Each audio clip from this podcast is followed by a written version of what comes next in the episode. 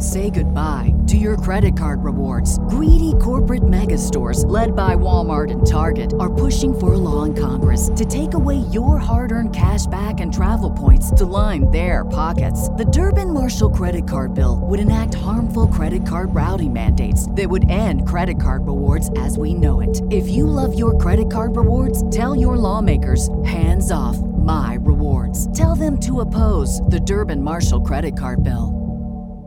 Welcome to Spirits Podcast, a boozy dive into mythology, legends, and folklore. Every week we pour a drink and learn about a new story from around the world. I'm Amanda. And I'm Julia. And this is episode 247, The Green Knight from Myth Movie Night. Julia, I don't want to like call my shot too early, but this is one of the best Myth Movie Nights I think we've ever done. Thank you. I'm flattered. I will thank the listeners who submitted this as a suggestion and move forward from that. And as always, we are strict with our spoiler awareness. So we have a two minute recap that's filled with spoilers, but we tell you when it's happening. Then you can skip forward if you want. So this is a movie worth seeing, in my humble opinion. So either see it and listen to the episode, or listen to the episode and then see it. I think both ways. You're going to get a fun viewing experience. Yeah, the only spoilers that we give in the episode as a whole are the slight differences between the actual source material and the movie itself, and we try not to give as much spoilers to that. But if you are listening to this episode, you might get spoiled to the basic plot of the movie which I went in completely new, completely fresh, fresh as a daisy, not knowing anything that would happen. And let me tell you guys, it's a movie watching experience I won't soon forget. So it was an absolute wild ride. And do you know who I would love to have along with me, Julia, if I were ever to do that again? It's our new patrons, right? Our new patrons, Sonia, Mary, Ash, and Katie. Thank you so much for your support. We also want to thank our supporting producer level patrons Alicia, Allison, Brian, Deborah, Hannah, Jack Marie, Jane, Jessica Stewart, Justin, Keegan, Nieselkins, Megan Linger, Megan Moon, Phil Fresh, Captain Jonathan, Malachite, Cosmos, Sarah, and Scott. Wonderful humans. I would play any Christmas game with you, but not the one from this movie. Yeah, this is not a good game. I would definitely advise that our legend level patrons, Audra, Clara, Drew, JB Key, Lotta, Lexus, Morgan, Morgan H, Mother, Vikings, Sarah, and Beam Me Up Scotty, don't play a Christmas game uh, with knights who might crash your Christmas parties. Yeah, especially not when there are sharp weapons involved. So true. But Julia, while I'm looking out and making sure I don't agree to Christmas games, uh, the rules of which I'm not totally clear on or might not have listened to, uh, what should I be reading, watching, or listening to? Oh, Amanda, I started a series and then just plowed through the first five books of it. I love when that happens. I'm here to tell you. It's easy too because their first couple are all novellas, so they're nice, they're short. You can really just breeze through them. And this is the Murderbot Diaries by Martha Wells. Yay! It's so good. It's just a little awkward robot android friend trying to save silly humans from getting themselves killed, and it's excellent.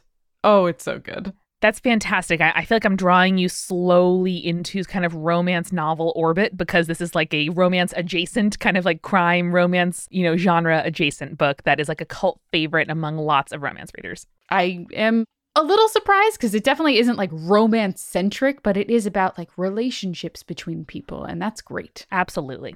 And like starting a series that you realize is so great, and then you're like, holy shit, there are 40 of these books. I'm so excited. We have a weekly debate podcast called Head Heart Gut, where all the members of Multitude debate low stakes topic in high stakes ways, such as what is the best fictional world for you to live in, which uh, we just finished debating last month. And hey, guys, there's like two plus years worth of this weekly podcast for you to fall into. Yes, and the way of getting to listen to Head Heart Gut is by joining the multi crew Head Heart Gut is available for the members of the Multi Crew. It's our membership program that helps support all of Multitude to like try new things, launch new shows, and keep the independent podcast engine going. So you can join for as little as $5 a month at multicrew.club. That's the real address. It's very cool. Good job, Amanda, picking it out. Thanks. And get access to Head Heart Gut. And trust me, it's a lot of content, and you're going to very much enjoy these friendly, aggressive debates. It really is a distillation of all that Multitude uh, is here to to do. So we hope you enjoy it and the other benefits to joining the multi crew, like our friends only Instagram, like insider newsletters, like uh, pins, and even being on our founders wall. So lots to love at multicrew.club. And without further ado, everybody, please enjoy Spirits Podcast episode 247 The Green Knight. What the fuck did I just watch?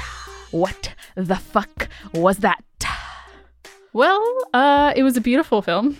Is what we just watched. This week we're covering a movie for Myth Movie Night that I was planning on seeing like in the theaters because it's one of those films where I feel like it deserves like a full theater experience. But obviously like life and the pandemic kind of got in the way. And then many of our conspirators messaged me saying that we had to cover it. And uh, while I'm not an Arthurian expert and we haven't covered Arthurian legend in a while, it seemed like the right time to visit this with a recent film, which is The Green Knight, written and directed by David Lowery, starring Dev Patel and Alicia Vikander. So, Amanda, I do think it is your turn to attempt to describe this film in two minutes for us. I sure will. And uh, uh, conspirators, if you haven't seen the film, highly suggest it. I think it's definitely worthwhile. But if you'd like to avoid explicit spoilies, go ahead and skip forward two minutes. Julia, do you have the timer? You ready? I got the stopwatch ready whenever you're ready. Okay, here's the deal. So, uh, Dev Patel is a great boy, and someone should just just let him be. Just let Dev sleep. If I was making a website that's like, you know, isntrainingtoday.com, which was very popular in like the, the early 2000s, mine would be can Dev Patel just sleep please.com? And the answer is still no throughout this entire movie. So Dev is the, the nephew of the king. He is very nice and, and handsome, wakes up in a, a brothel, and his partner is like Christ is risen and it's very funny. Basically, so he goes to work, uh, hanging out with the king at the round table, and King is like, Oh, you know, Dev, I'm sorry we didn't bond. I'm like not being a proper boss to you. You know, can you tell me a story about yourself? And he's like, I I, I don't have any, my lord. And then the queen is like, yet. And she is mad creepy throughout this entire movie. So he is like, word. And then immediately, some Krampus ass uh, tree spirit rides in a horse into the middle and is like, oh, oh, here is a creepy letter that, oh, by the way, your mom's a witch and she wrote it and like offered it up in a circle of three Macbeth witches and we're gonna fight and whatever you do to me, the only like you can do whatever you want. Only the rule is that you should meet me at my house in the chapel in the forest a year from now, next Christmas. It's a Christmas movie, by the way. Uh, this is my favorite Christmas movie now, besides Die Hard. And you get there, and then I get to do the same thing to you. So Dev freaks out and then beheads him, um, and it's very funny. And then a whole bunch of fucking trials happen, Julia, over the course of uh, his journey to the forest and the chapel the next time. When he gets there, basically life flashes before his eyes. Uh, only we think it's real, where he like runs away, has kids, dies as like an enchantment, like a creepy thruple looking for their unicorn in a in a castle, and by which I mean like a third to their marriage, by the way. And then uh, at the end of the day, he um, instead is brave, takes off his enchantment, and gets beheaded. Okay, yep, that's I, I really like the uh the editorializing that you did for this one. It's very good. Well, Julia, lots happens. Um, it's a beautiful movie. I enjoyed many parts of it. The performances are very nice. It's a very like modern take on on myth making and storytelling, and and I get it. But also, if you look away for even a moment, you know, it's one of those movies where you're just like, what the actual fuck is happening? So I'm very curious to learn from you about any and all mythological origins because I want to know what is this being a art house uh, cinema with kissing and what is Arthurian legend. But to be clear, enjoyed myself thoroughly. This would be like a very good movie going experience where like you go with your buddies, you talk about it, you figure out what's happening, enjoy yourselves. Um, not since like paranormal, what's that movie called? Paranormal Activity. I think has a movie left me wanting to talk about it so much during the movie, but also what the fuck. So that's that's my review. Okay, so before we kind of get into the background and stuff like that, I do have some like notes about the film specifically, just from my viewing experience that we can talk about before I get into the like origins of the lore here. So, the kind of like beginning shots and the beginning like monologue and verse is very evocative of the fact that the original story is a poem, which I'll talk yes. a little bit more later. The use of music is outstanding. Oh, the yeah. use of like rhymed verses. They have surtitles, like those like little title cards that come up very like French cinema. I'm not a cinema person, but I'm like, oh, this is French, right? It was beautiful. Like the filmmaking here, so lovely. And the fact that it's kind of broken up into little act can come across as pretentious sometimes, but here it really, really worked because it was like, oh yes, like we've reconvened at the fire the next night. And this is the chapter of this oral story that we are on. Yes. For the record, the movie pronounces the main character's name as Garwin. I've always said Gawain, and I'm going to probably say Gawain for this episode just because that's what I know of. The king said it that way, but other people also, like, there was varying pronunciation because I also was paying attention. Like, damn, I'm to do the recap and say mm-hmm. his name. But yeah, the, the king was like Garwin. Yeah. But other people said Gawain or Gawain. So I think it's just a matter of like where they are and who's pronouncing it. So Yeah. We'll see. In the movie, so uh Gawain, I'm just going to say Garwin because now I, I just heard Garwin all the time. Notably, Garwin's mother in this film is Morgan Le Fay. Like I did a little research. I was like, this is obviously Morgan Le Fay, which is typically not the case in Arthurian lore. And I'll talk a little bit more about his actual origins in like the Arthurian canon. But his mother slash Morgan Le Fay in the film is the one that gives him the protective sash which instead we will see has a different origin in the original poem. You mentioned the kind of trials and tribulations that he went through. One of them was uh, stumbling across the ghost of this young woman named Winifred, who actually is supposed to be the story of Saint Winifred. Her story usually dates back to around the 12th century, though she herself was said to live in the 7th century. And she was said to be the daughter of a Welsh chieftain and when she decided to become a nun, the man who was like pursuing her or was interested in her uh, decapitated her because he was like, oh, well, if I can't marry you, no one will because he's a horrible person. He gets struck down by God later. That's a fun fact. So her head, much like in the movie, falls into a nearby spring. However, in the original tale, her head was rejoined to her body by Saint Beuno, when that happens, she just returns back to life rather than just being like her soul is has been able to move on etc. Also, uh, her major shrine in modernity is a fully active well called the Holy Well, which is found in Flintshire, Wales. Fun fact. Hmm. Also, at one point, he like befriends a fox, which is so like quintessential. Animal companion. Such so like uh, quintessential fairy tale trope. Also, I love that fox so much. He is my son. I know. I was extremely worried for the fox the entire time. And guys, if you are like me, very worried at animals being imperiled throughout uh, films, the animals you come to love in this film are fine. Yes, that's true. The movie does not kind of have a definitive ending like the story does, which is is quite clear about what happens to Garwin after facing the Green Knight. And again, we'll talk about that later. And then this final little thing which I I noticed only when the credits were rolling was the movie opens with this kind of farmhouse scene and there's like a building burning in the distance and then before we pan into Garwin inside the brothel, there's a couple where it's a man and a woman who seem to be like fleeing from something. And then the man draws his sword as other people approach. And they're credited as Helen and Paris, which is particularly interesting because, like, the opening of the poem itself, like the actual, like, uh, Sir Garwin and the Green Knight, ties Garwin's story to these heroes of yore, including like the rise and fall of Rome and also Troy Wow. Which I did. That was like that blew me away when the credits rolled. I was like, Helen in Paris, what? Damn, good catch. so I was very excited about that. See, Julia, the thing that I was excited to bring to the table in terms of my research here, at some point there's like a lot of like Latin and like you know medieval England and like old English chanting and, and English language. Like I'm sure modern artists were you know singing old poems, almost like covering but singing old Mhm. poems, which was really exciting. At one point they did start singing slash chanting something that my brain said, I know this song. That's Evita. No, Amanda, it's a Latin funeral mass, and uh, they just happened to also say that in the beginning of the musical Evita. Sante Vita. Yeah, exactly.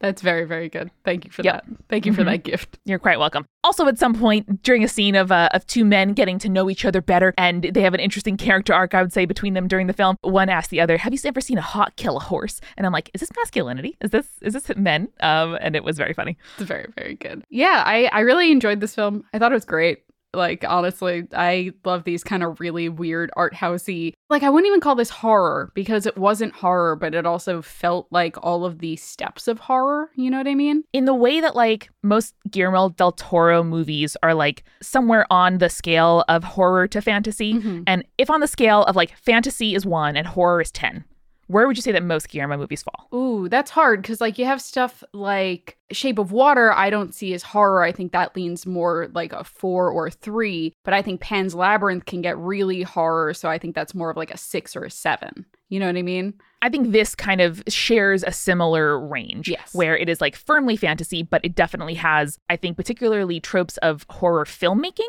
long shots, like things happening in the background, and it's so, so fun. Yeah, I, I think it's like a beautiful film, regardless of what the genre is, and I'm not sure what the genre is. Yeah, and really leaning heavily on audio. It was really, really fun to have so much like music and singing and just good sound design. Like the mu- music told you how to feel to Yeah. a certain extent, but it was useful because it's mostly like Dev reacting to things happening to him. And I think that the music was useful in kind of like helping keep pace and keep mood. Yeah. Also, just the way that the lighting was used throughout and the way that the color was used throughout was really evocative and like Yeah.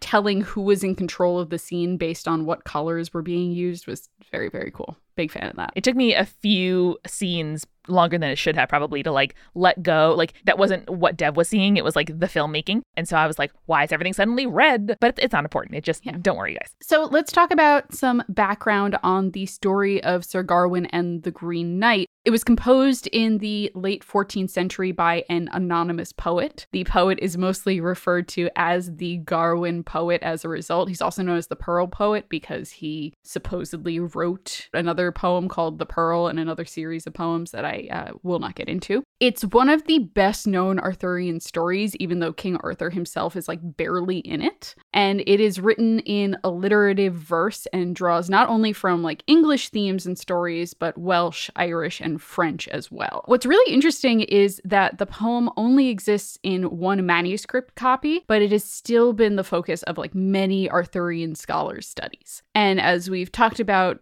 like when we've discussed Arthurian legend before, obviously these stories were not all written by the same source or like around the same time. The Arthurian canon is sort of these like loosely connected stories that are only sometimes are they using the same characters and the characterization of those characters changes. So it's truly some like early AU fandom kind of stuff, which I appreciate It's fandom. Don't worry about it. some background on the character or figure of Garwin himself before we dive into the story itself. We know from the film that Garwin is a knight of the round table. He served under King Arthur, who is also his uncle. Specifically, he is the son of Arthur's sister Morgause, and his father was King Lot. So, not Morgan Le Fay like it is in the movie, a different character. So he's got a couple of younger brothers and half brothers, but most notable of those brothers is Mordred, who is often portrayed as the antagonist in many Arthurian stories. So, like, the kind of Mordred is the youngest, he is the oldest, he is the like shiny example, and Mordred is kind of this uh, antagonistic character. So, Mhm. that's really cool. Garwin is a very like honorable and courteous knight and is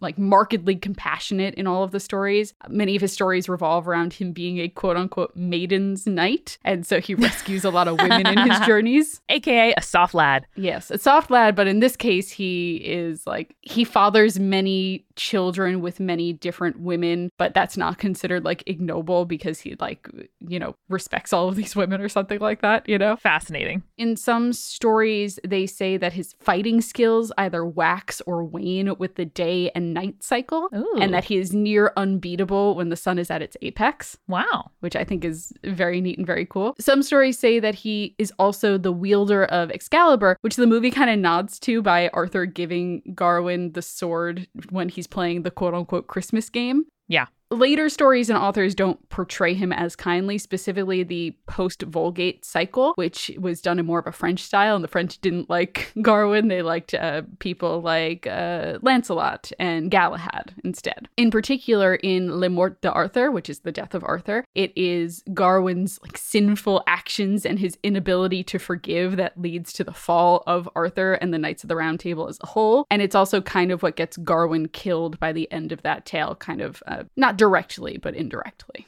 Mhm. But obviously, the story of Sir Garwin and the Green Knight portrays Garwin in a positive, if not human, light. So he like he makes mistakes, he is fallible, but he still shows his strengths and is chivalrous. But let's let's dive into just how the story portrays him specifically as I hit the highlights of the original text in the original poem. Let's do it.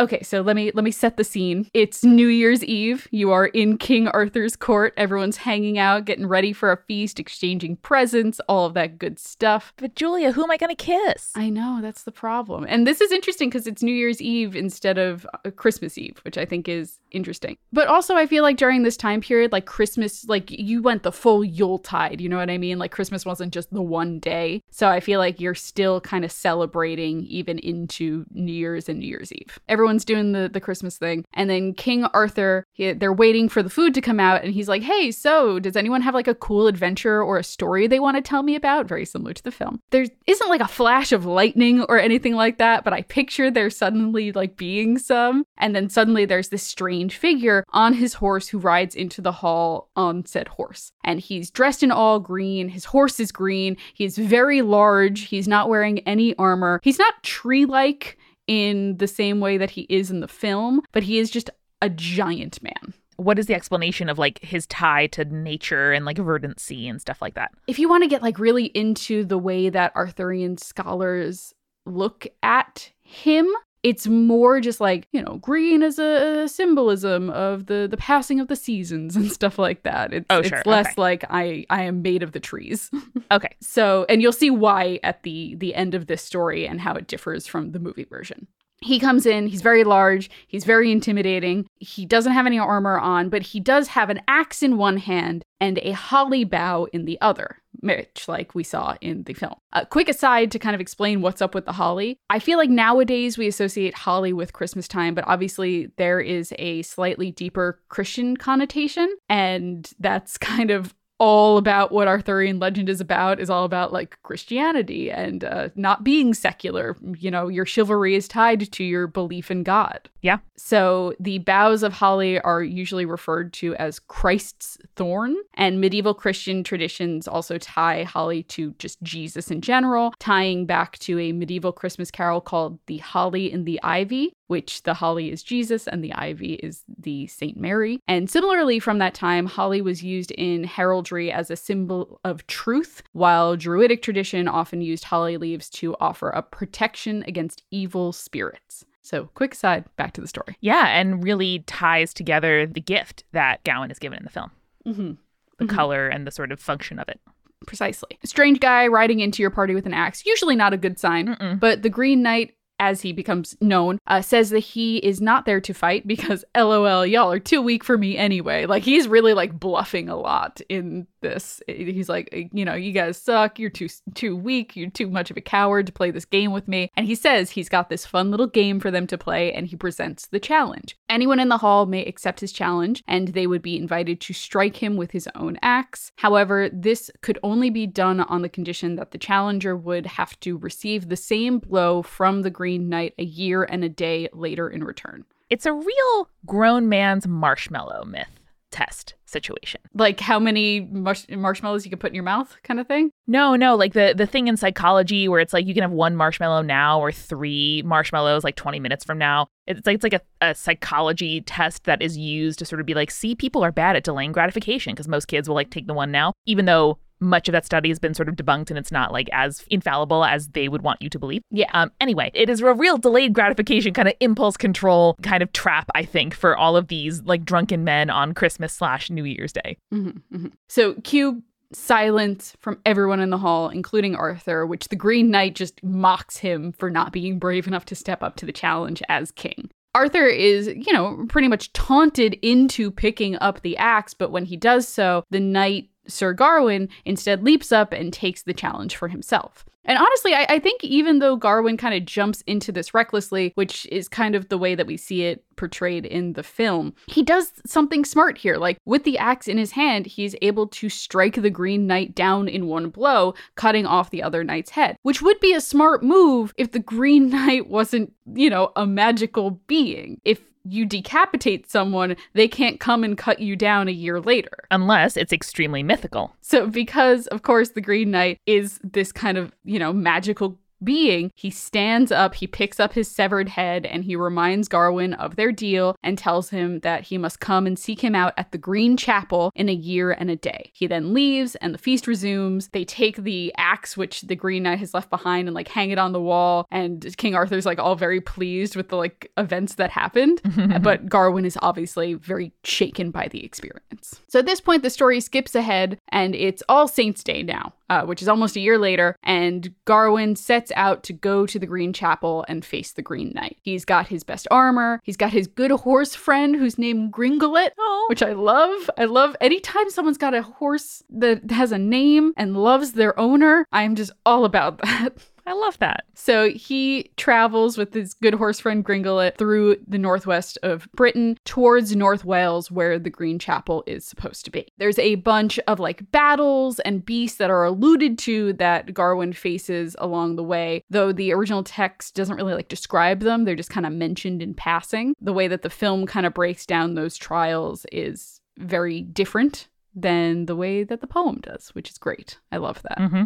I really think that the film kind of leaned very hard into some classic fairy tale tropes at this point, and I really did appreciate that. But at the same time, I'm like, y'all got to get to that castle though. Like we we have the a lot of plot still to handle. When we check back in with Garwin, he is having a rough go of it. He is cold, he is hungry, he is desperate, and he is on his own. So on Christmas Day, he's pretty much at his wits' end, and he prays that he will find a place to hear Mass. And when he does pray for that, suddenly a castle appears in front of him, just like shimmering in the distance, like a mirage, you know? Mm-hmm. So Garwin's pretty obviously just relieved that he has not only found a place where he could probably hear mass, but also a place that will provide respite from the wilderness. So he approaches the castle and he is greeted by the lord of the castle. And maybe it's because we covered Sinbad the Sailor recently, but I am personally immediately suspicious of this lord, you know? Oh yeah, no, totally. Mm, are you going to make him marry someone and then bury him? Like what's going to happen here? This is not hospitality for nothing. But he invites Garwin in, introduces him to his wife, and also to an old woman who's like sitting in their hall, who is never named, by the way, but it is clear that she is like well respected and held in high regard by everyone there. I mean, that's good because in the movie, she's literally a creepy prop. Yes, she is kind of a creepy prop. She has more of a purpose in the poem that I understand why they had to do what they did in the film because they decided to go in a different direction with a certain character, but you'll see what I mean shortly after. So it is also revealed to Garwin that he is actually very close to the Green Chapel and it's only about two miles away. And that's just a relief to Garwin because he's been traveling for like over a month and a half at this point, Mhm. and things are just feeling feeling rough for him. So this lord whose name is Bertilak then suggests a challenge to Garwin. He says Bertilak will go hunting with his men every single day, and when he returns in the evening from the hunt, he will exchange his winnings for anything Garwin has managed to acquire by staying behind in the castle. So Garwin is like, "Yes, cool, awesome," and then takes up the offered bedchamber and goes to sleep because it's been a long month and a half. Yeah, and also if you like, I don't know, find a coin that someone dropped behind the cistern, you know, and you can give it to him, like that's a pretty good trade, probably. Mhm, mhm.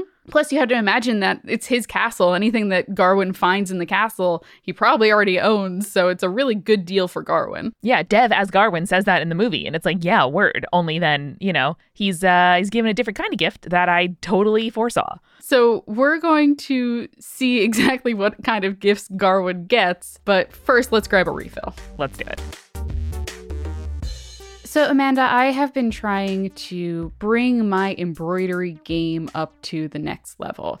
And one of the big things that I think would be a really cool thing to do with my embroidery is start embroidering my own clothes. And lucky for me, Skillshare had a class that is literally called Make Wearable Art with Embroidery on Clothes with Danielle Clow. And as a human being, I love learning about things and specifically being able to access educational videos and stuff like that that teach me the things that I want to learn. And Skillshare is the perfect place for that. They have short classes where you can move your creative journey forward, just like I did when I took Danielle's class. And you can explore your creativity at Skillshare.com slash spirits, where our listeners get a one month free trial of premium membership. That's one month for free at Skillshare.com slash spirits. You know what? It's time to learn. Get learning. And Julia, I know that you and I have similar brains in that both of us kind of often worry about the what ifs of life. If you, you know, are leaving somewhere and you don't get there in time, if you mess up, all of the constant ways that interpersonal interactions can potentially go wrong. And if there is something that makes you feel safer and more secure in your life, I think it's a really good thing to be able to listen to yourself and do that. So today we are sponsored by Birdie, a personal safety alarm designed to be easy to carry and simple to use. When you activate it with a quick pull, full, an alarm emits a loud 130 decibel siren and a flashing strobe light. Unlike pepper spray or other kinds of deterrents, it's no physical danger to you, so feel free to be confident to use it without that worry. It can also go wherever you do. It comes in multiple colors and has a brass keychain, which is very cute and shiny, uh, and you can attach it to your keys or leave one in your bag. Right now, She's Birdie is offering our listeners 15% off your first purchase when you go to shesbirdie.com slash spirits. Go to She's Birdie, that's spelled S-H-E-S B-I-R-D-I-E dot com slash spirits for 15% off your first purchase. That's shesbirdie.com slash spirits.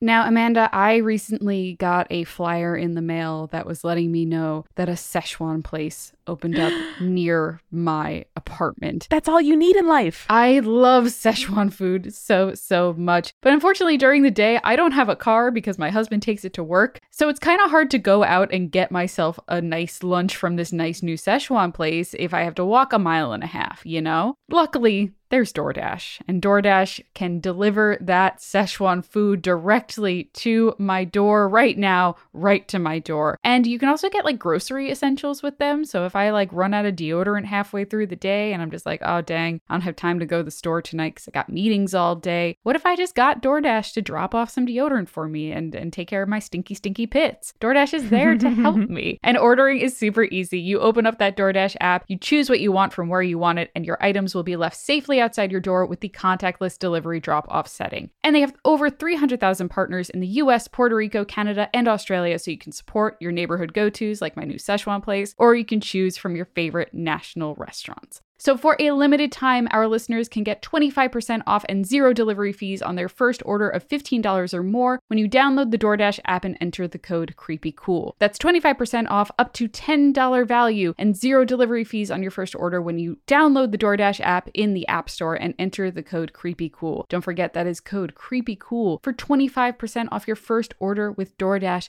subject to change. Terms apply. Subject to change, terms apply.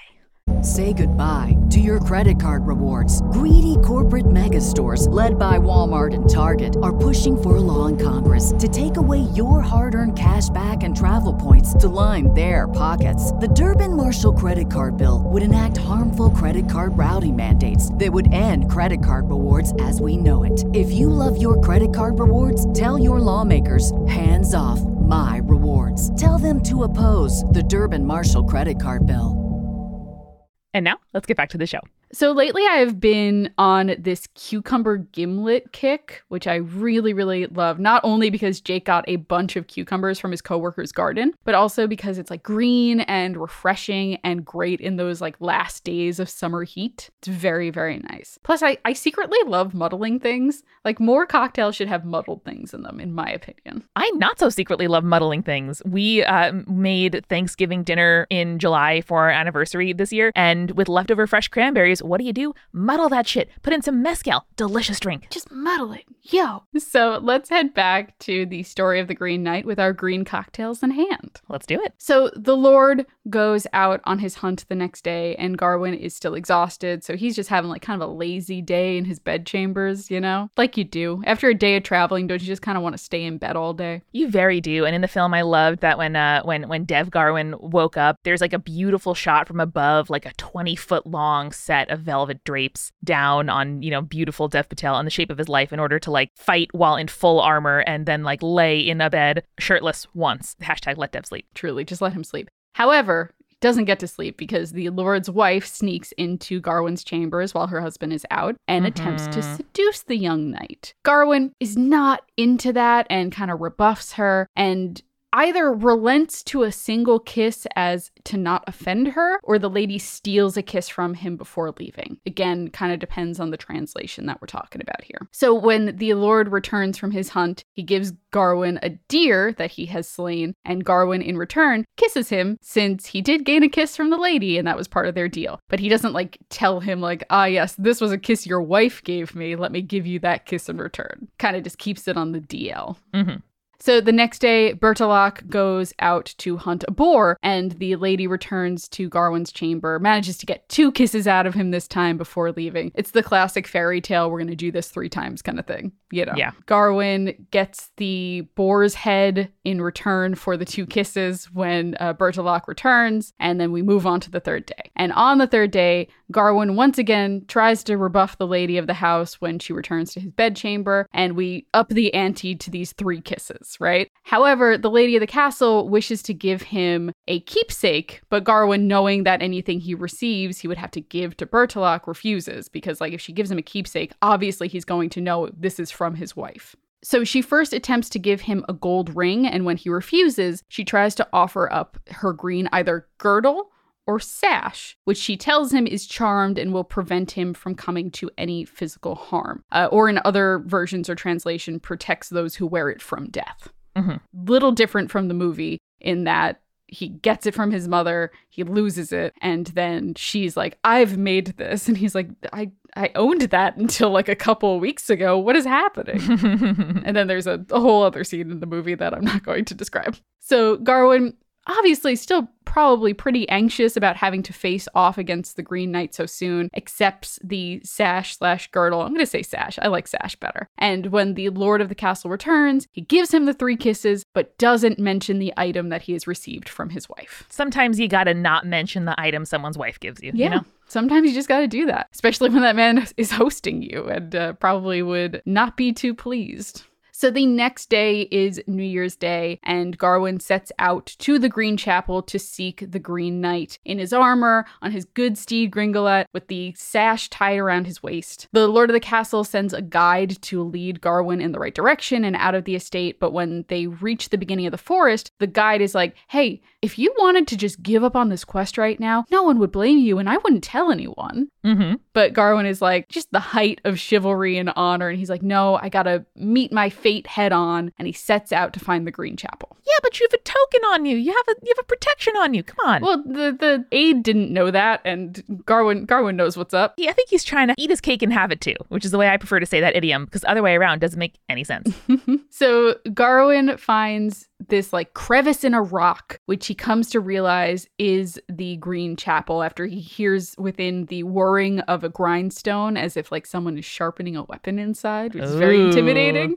Yeah. So outside of the chapel, Gawain calls out to the Green Knight, and the gigantic knight emerges out to greet him. Knowing that he must honor their agreement, he kneels in front of the knight and presents his neck for decapitation, like you do.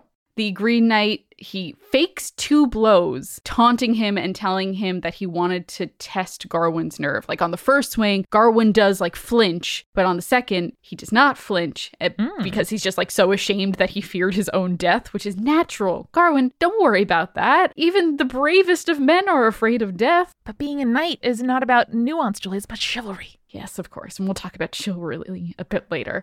He angrily tells the Green Knight to take the blow because he's tired of being taunted. And the knight does, but the blow only like nicks Gawain's neck, drawing just a little bit of blood. And Gawain like stands angrily and says that like he's honored the end of the deal and that the contract is fulfilled because obviously like he got cut. Like that's that's it. That's the end. Yeah. Like that's the end of the game, right? And so he, he grabs his armor, he grabs his sword, and he goes to leave. But the Green Knight just laughs and then reveals that he is Bertilak, the lord from the castle that Gawain had stayed in, Mm. transformed by magic by the old woman from the castle, who is actually Morgan Le Fay. Mm. So we're, we're getting all this like magic stuff at the end here. Big twist. Oh yeah. Bertilak knew that Gawain did not truly give all of his winnings on the third day because obviously he knew that his wife had this his sash thing. So he drew blood on his third blow as payment. However,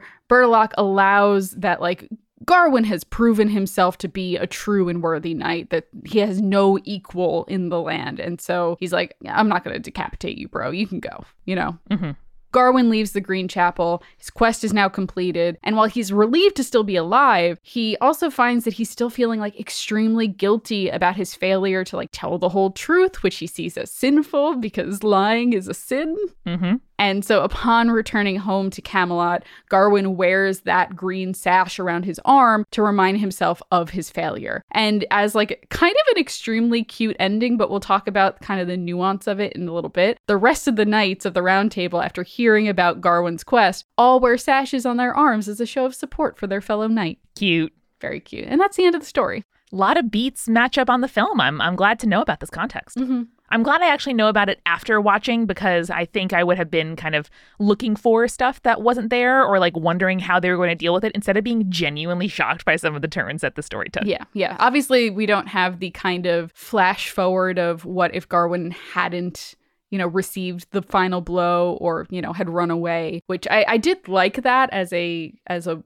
storytelling mechanism Yeah. but in this story it is very obvious like what happens to gawain because mostly because we know through the arthurian canon how he actually is supposed to die as opposed to dying here. Though i did really like just like the symbolism of the green knight with his finger being like off with your head like in my opinion he wasn't actually going to decapitate him that's just me There was some very good and cute like beheadings and headlessness in mythology uh, references Mhm. throughout this film that I really enjoyed. Yeah. So let's uh, very quickly talk about some of the themes of the Green Knight because they do end up giving us a lot of insight as to some of the reasons that like Gawain does what he does and some of the symbolism that is presented in the story. And uh, the first thing I want to talk about obviously is chivalry. Now, I am not a Arthurian scholar, but I do know that chivalry and the sort of code of the knight is very important to the Arthurian canon. And so much of the actions of everyone in this story is kind of shaped by the concept of chivalry and these codes of behavior that are expected of Gawain. And for those who don't know a lot about chivalry, there are five key virtues expected of each knight,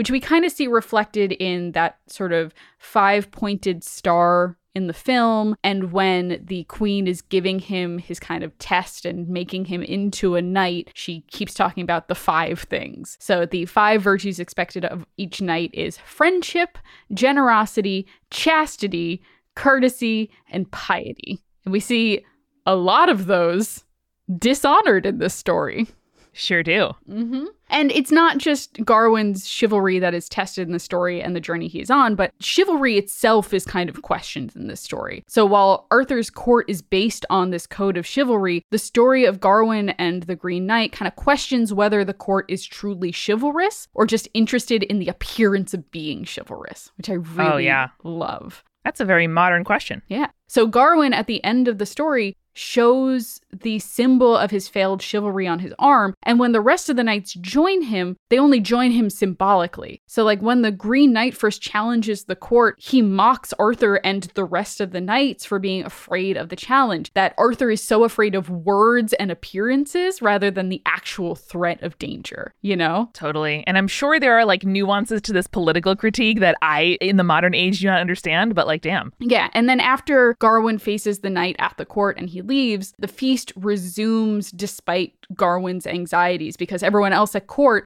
doesn't want to face their true feelings, so they instead choose to appear chivalrous and courteous. Masculinity. Masculinity! Ha! And then let's talk about games. Because everyone in this goddamn poem and goddamn movie are playing games, right? Mm-hmm. Mm-hmm. Like the Green Knight shows up with the game of sorts uh, after Arthur asks for a tale. Later, the Lord of the Castle proposes his challenge, which even then is there's this like wordplay and game that is happening as Gawain tries to like fight off the advances of the Lady of the Castle as she attempts to seduce him. Which I think is is very cool. And if you have some time to read the original text, which there are some uh, very well translated versions, you can see the kind of wordplay that goes back and forth, like almost like proposing riddles and stuff to each other, which I think is a lot of fun. And all in all, games and tests in this kind of story form as these tests of social behavior or or shown as a way of like revealing someone's inner character and worth. And it's only after Gawain has played all of these games that the Green Knight tells him that he is worthy and even more so the worthiest knight in the land with no equal Hmm. which I think is just like, oh yeah, man, you've you've done all these trials, but it's never like trials in the way that you think a knight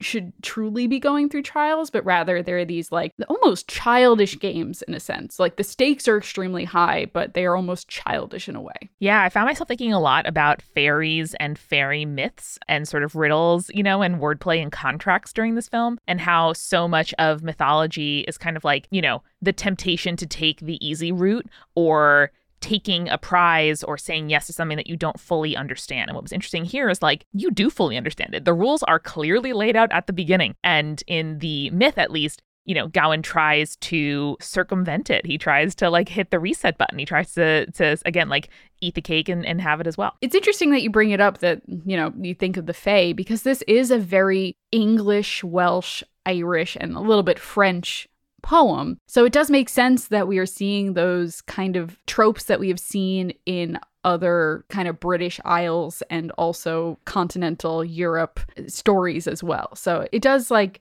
you know, play tricks see what happens kind of thing. I guess that's the difference between making a bet with a fairy though and like being a knight is, you know, honor and chivalry is partly about kind of doing the right thing when no one is watching and like doing the thing that is morally right and not just kind of adhering to the letter of the argument, which, you know, we all love an outsmarting a fairy trope in media. And that is what happens when, you know, you're able to kind of use the letter of what you agreed to to get what you actually want versus it seems like no one is outlawing Gawain from wearing a protective girdle slash sash, but he does, and you know that it's wrong, and he knows that it's wrong, and he's trying to do it anyway. It's interesting that you bring up the fact that you have to act chivalrous even when no one is looking because piety is one of the five points of it. Mm-hmm. so God always knows. That's true, Julia. God knows what you're doing. Knights are God fearing in the sense that, you know, they have to act a certain way, not only to uphold this kind of societal expectation of what they are, but also because God knows what's up, you know? You're right. That was a very secular heathen reading of that situation. yeah, I mean, and it's interesting because like Gawain starts in the Arthurian canon as like a very pious knight. He's like the epitome of pious. And then in the later, like less favorable readings of him, he is very much the secular knight. And I think we see a lot of that in the film here because, you know, they start the film and they're like, hey, where were you? He's like, I was at Mass. They were like, you were at Mass? And you're like, I mean, yeah, you know, like that's the opposite of what you would usually see of that version of Gawain with Dev Patel. And so it is interesting to kind of see him. I don't know if we ever see him truly like become pious, but we do see him in acts of piety that are not to God, but are instead to the path of chivalry that he has decided to go down. Yeah, well, that's that's supposed to be it, right? Like adhere to ritual, adhere to prayer, and then salvation will come. Like listen to your king, and that's like listening to God. Yeah, yeah,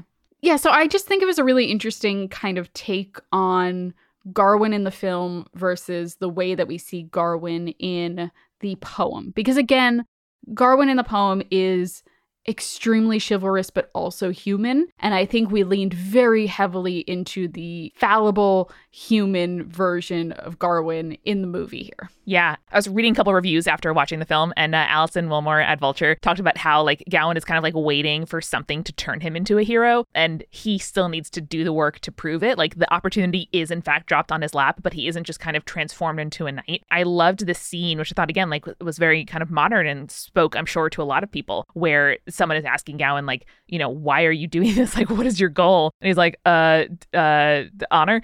And it's like, is, is that a question? Like, why? Like, what, you know, once you have honor, then what? Like, once you do this, then like, who gives you honor? What do you do with it? Like, what does that mean for you? And it's also kind of really interesting because throughout the film, you see so many people just tell him, like, you're not a knight. A knight would know better. A knight should know better. There's no way that you are a knight. And I, I'm so curious to kind of examine the film from that perspective where he is just trying so hard to prove himself. Whereas in the story of the poem, he's already a proven knight. You know, he's young, but he has proven himself. He is a knight of the round table and he shares a place there just like everyone else. Yeah. And a couple times in the movie, people are kind of like, oh, like, are you like Gawain from the story? Like, are you Gawain from the portrait? Like, are you Gawain from, from that? And he's like, nah, like, I'm just living. And so, sort of like reckoning with this idea of fame and notoriety and sort of like I imagine that Gawain is feeling a lot like, well, I, I did a thing, but I still have to accept the consequences. Like, is that good? is that bad? Toward the end, we kind of like see one version of sort of like consequences for ill gotten gains. Like, if you do it and you come out the other side unscathed and maybe you shouldn't have, what happens next? Like, that doesn't mean you're going to have a good life. Doesn't mean that the life you have,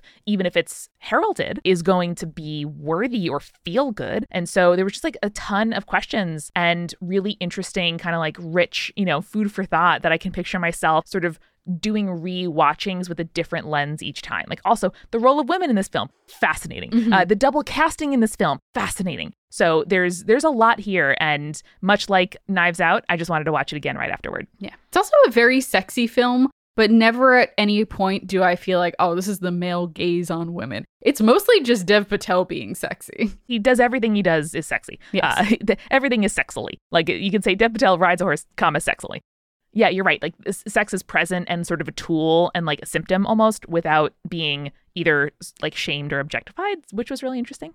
And also an interesting choice for a film about chivalry where chastity is one of the symbols that they're supposed to uphold. One thing this film was not Chaste. Not chaste. well, I really liked it. I loved this film. I loved being able to do a deeper dive into the differences of the original poem and this film. And I'm glad that we were able to kind of talk about the problems with chivalry. Me too. And uh, above all else, guys, let Dev Patel sleep. Let Dev Patel sleep. And while he does that, he can stay creepy. Stay cool.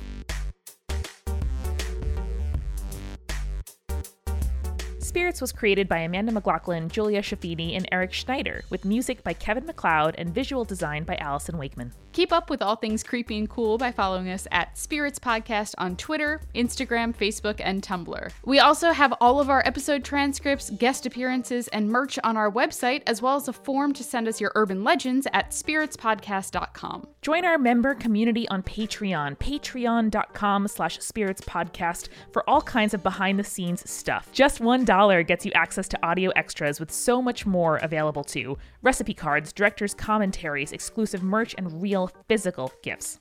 We are a founding member of Multitude, a collective of independent audio professionals. If you like spirits, you will love the other shows that live on our website at multitude.productions. And above all else, if you liked what you heard today, please share us with your friends. That is the very best way to help us keep on growing. Thank you so much for listening.